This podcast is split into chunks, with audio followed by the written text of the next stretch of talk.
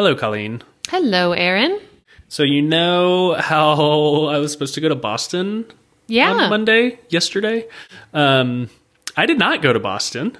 I tried to go to Boston. So I, I was supposed to go to Boston for this tuple thing, right? And Sunday night, I get to the airport. Well, Sunday afternoon, I get to the airport. Um, my flight's at three forty-five. So you know, I leave the house at like 1.30, drive all the way over to the airport. It's the one that's far from our house, and I'm at I'm at the airport by like 2:15 just hanging out at the gate and they start delaying it. I'm like, "Man, it's going to be a late night."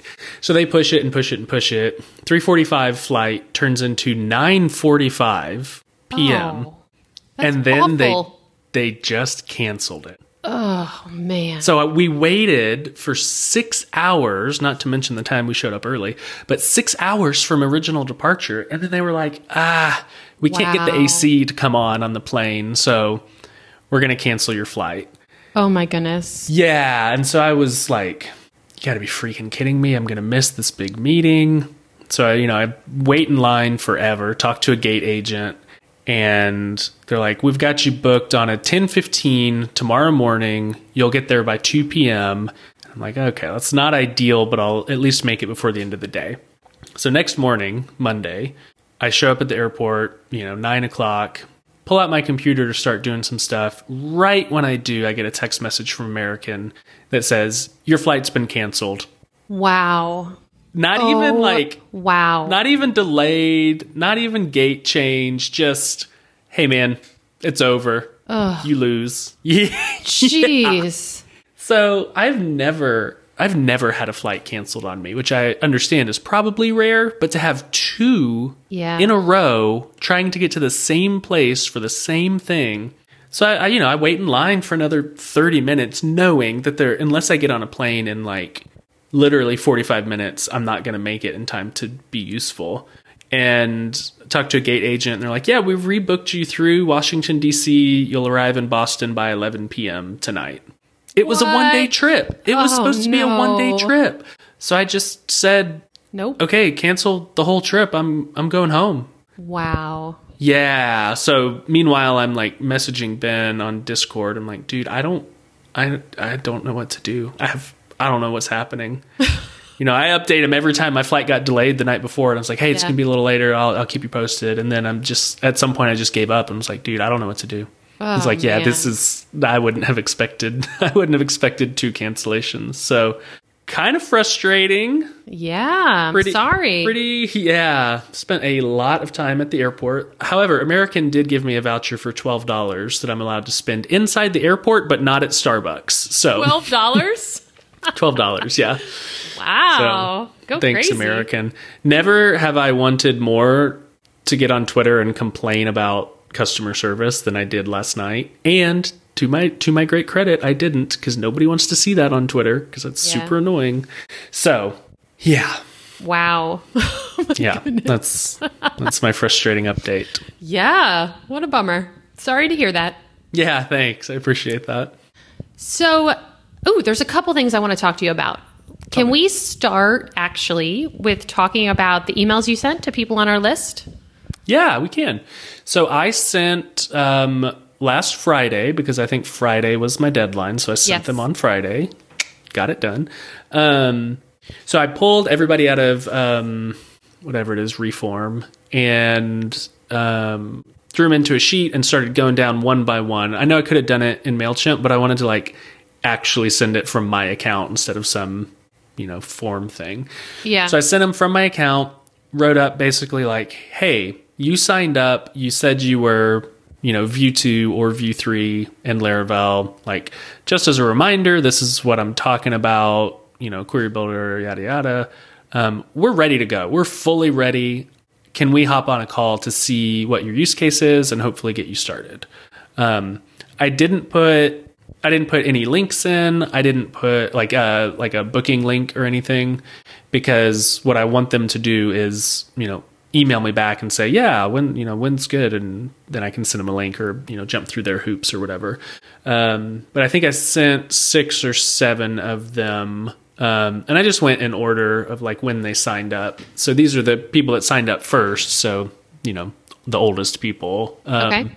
No responses yet. I figure Okay. I'll wait until tomorrow, which is Wednesday, and you know send them a follow up. It, it was the weekend, so I don't expect too much. Um, so no responses yet. I did get beyond those people. Somebody emailed me directly and was like, "Hey, I would love to use Refine. Can can we use it?"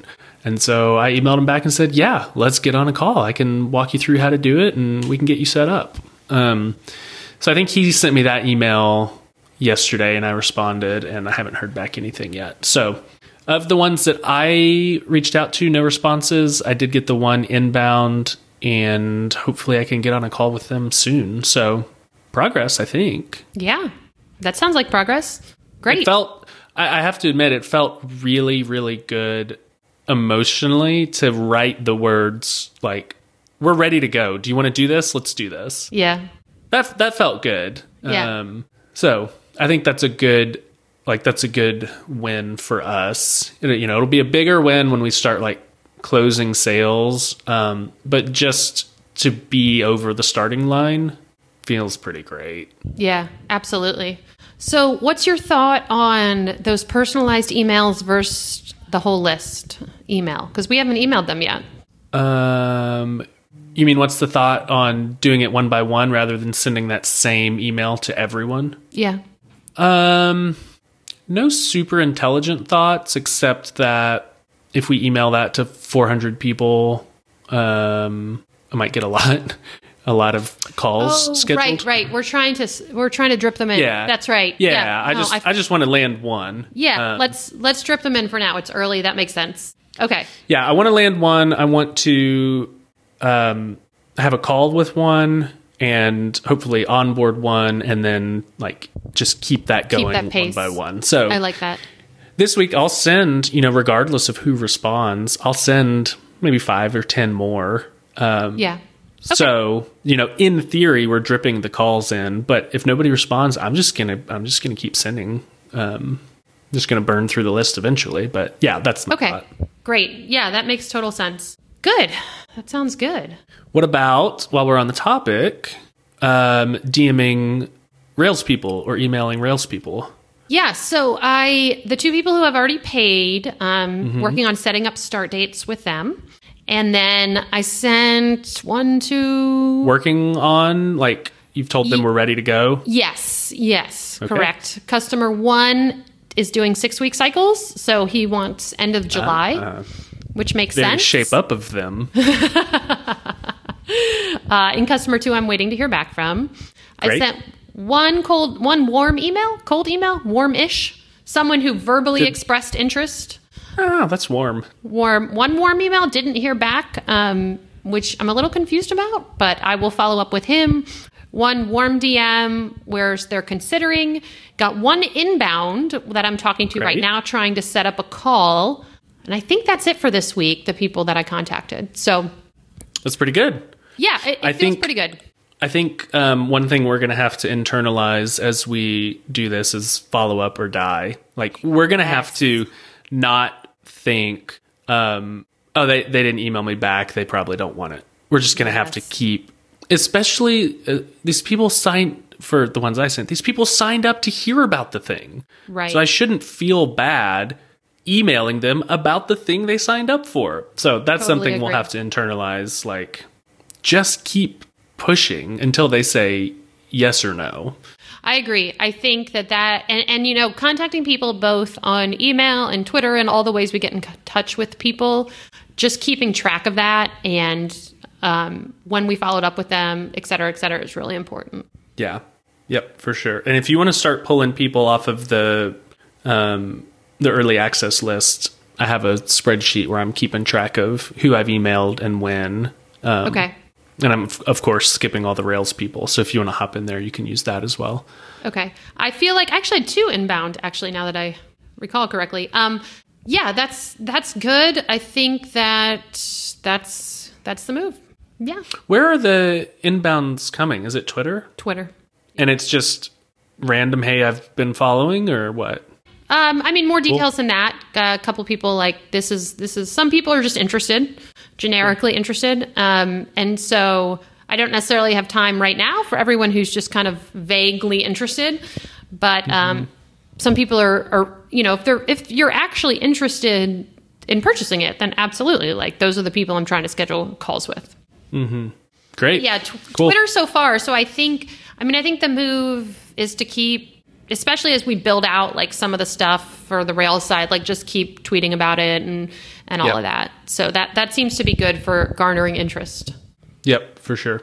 Um, and for this week, so are you at the point where you're ready to send out emails to the early access list? Because last week I think we talked about you're going to reach out to the two people, which you did, and try to get start dates with them. Are you at the same spot I'm at where you can start sending emails to people who signed up?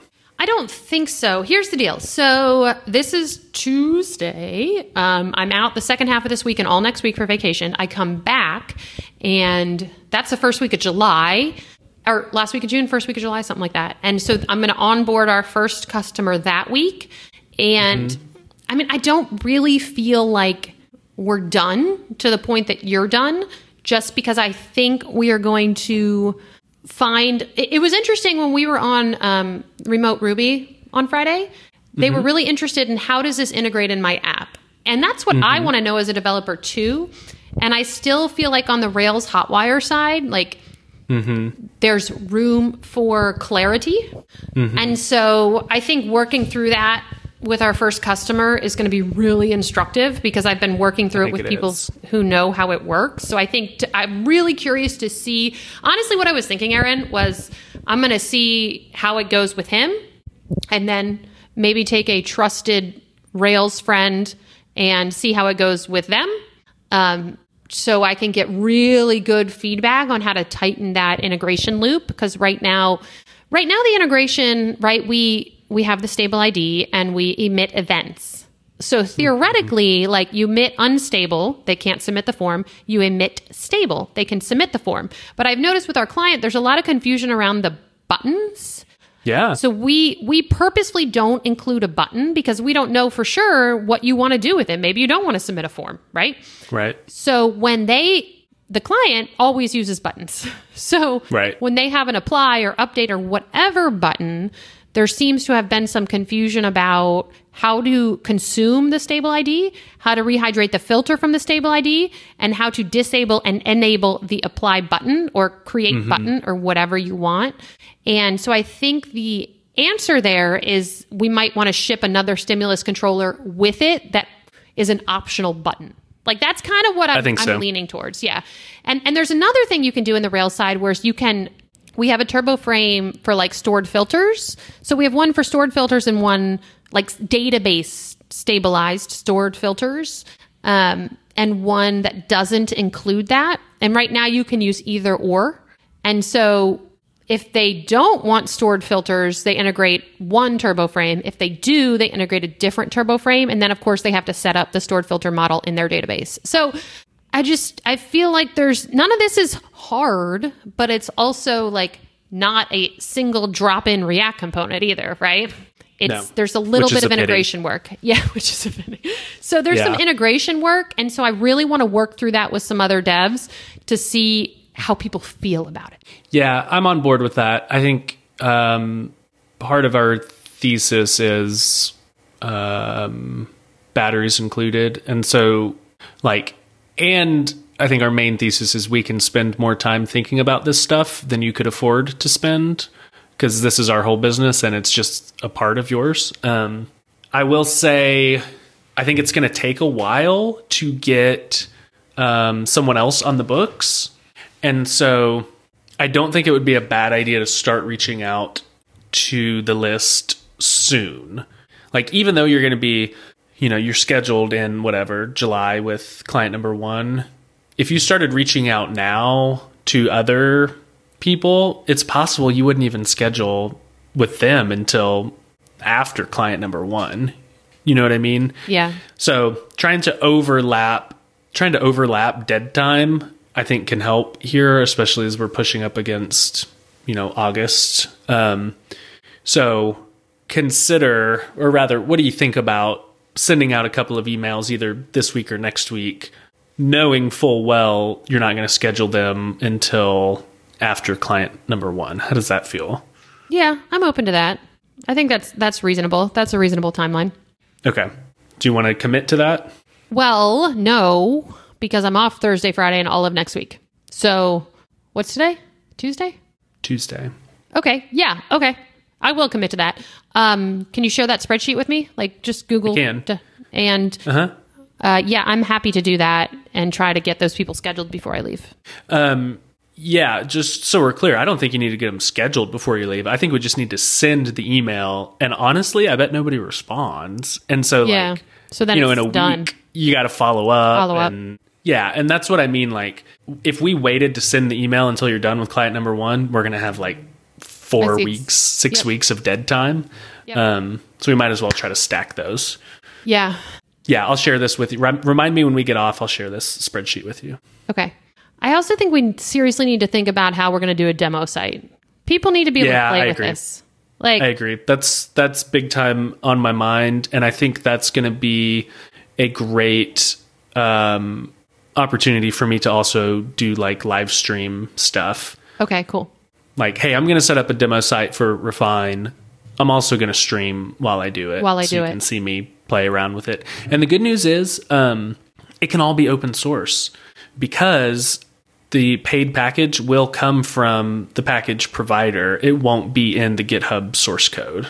Can't you just bundle open it? No. Okay. No. Yeah, because it won't because it won't be on GitHub. People would have to Oh, clone I the see. repo and Yeah, yeah. then install And it, then install which it. would ask them for credentials. So Gotcha. Gotcha. Okay. yeah, Perfect. so they can see all the con- they can see all the connectivity and all the glue that would put Refine into your app um, if they wanted to go, you know, check it out. yeah. So here's what I want to talk to you about this. Okay. Um, two things that keep coming up, and you and I have discussed both of these things. One is the demo site. Two is an open Mm-hmm. source, open sourcing part of it. It is Mm-hmm. my opinion that the demo site is like higher priority, so people can get their hands on it and play with it, and then we don't have to sort out if we want to do a part of it open source yet. Yeah, I agree with that. No, no, I think the the open source part of it we already we already put to bed a, a few episodes ago and Okay. said like not even a discussion. Um, what I when I say it could be open source, I mean the demo site could be Yeah. open source without exposing the proprietary stuff. Yeah. Um, but yeah, I think honestly, I think maybe the next most important thing for me to do beyond continuing to send emails, the next most important thing for me to do is to get a demo site up. And I think Yeah. that's I think that's totally totally viable. Okay, yeah, I think that would be that would be great. That would be really that'll be really value added. Yeah.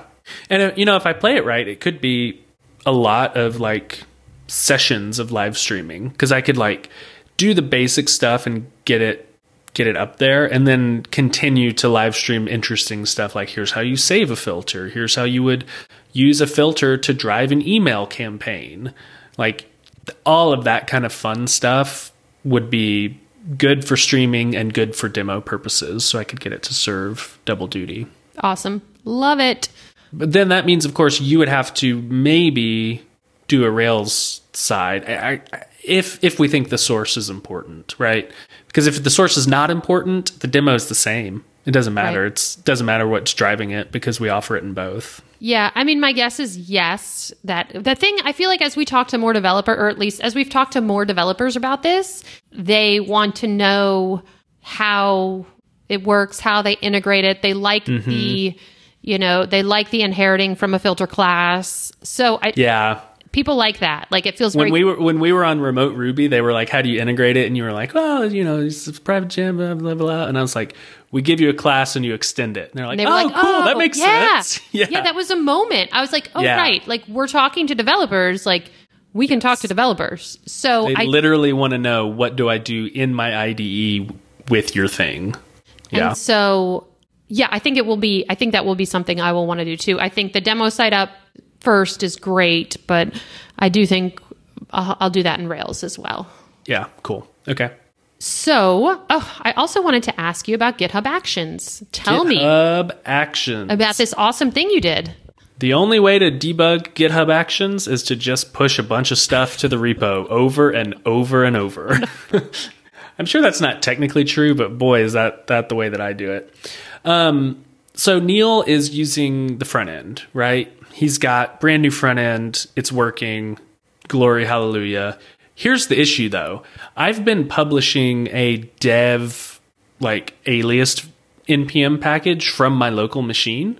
Um, so he'll like if he tells me something wonky that he found, I'll fix it and I'll just publish a new like uh, vue2 dash dev, right? And Okay. he installs vue2 dash dev. Right. Not ideal, but he and I are working together and so it works fine. For like to, to publish these npm packages for real, I don't want to be doing it from my local machine because I don't want to accidentally run the wrong command and publish a broken package that somebody auto installs on deploy and then we break somebody's site, right? That seems like Right. bad etiquette. So what I want to do is publish it from GitHub based on a GitHub release. Like I want to go to GitHub to create new release, Vue 2.0.1, whatever. Okay.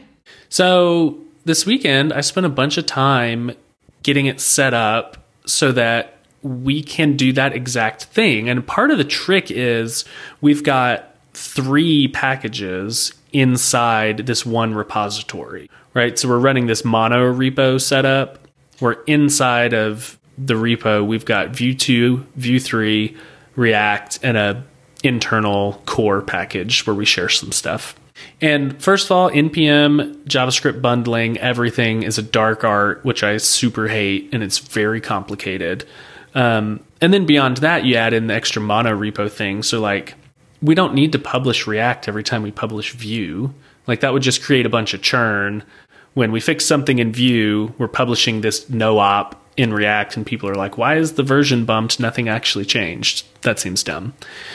So I got it set up where we can tag we tag the repo because you can only tag a repo, you can't like tag a folder. You tag the repo as Vue slash 0.2.1 or whatever. And this GitHub action will take that tag, notice that it's a Vue only tag, so it ignores React. And then it goes in and it sets the package.json to the version that we put in the tag. Because that's another thing. We want to make sure that, like, when you call publish, the package.json version matches your GitHub release version. So people can go to GitHub and look at the code and be like, well, I'm running this version. I need to inspect the code, right? Um, so the action will set the package JSON version, does all the bundling, publishes to npm, switches over to Vue 3, does it all again. And if you wanted to publish React, you just create a React tag. So you would do React slash 0.1.5 or whatever, and it would publish React to npm. And so now anyone can tag a version, anyone. You or, you or I can tag a version. It's not dependent on our local machine publishing or anything like that. And NPM and GitHub's versioning is always going to be in sync, which is really frustrating when it's not because you want to go look at the source code for a certain version and it's just like not there. Um, so after very, very much trial and error, we're now set to like cut releases and it takes no thought whatsoever on our part and the whole thing is automated. That's amazing. Yeah, it was a freaking nightmare, but Yeah. m- you know, my thought process is like we're going to be doing this a lot as we fix find and fix bugs. I don't want to try to remember every time, you know, four or five or six different steps to do it, and I don't want it to be dependent on my local machine. And also, I really, really don't want to fat finger something and publish the wrong version and dork up everybody's site. And so Yeah. it's one of those things where it's like, good lord, am I going to spend six hours doing this? But then every time in the future, it's now like a one minute process. So it works. That's awesome. Yeah.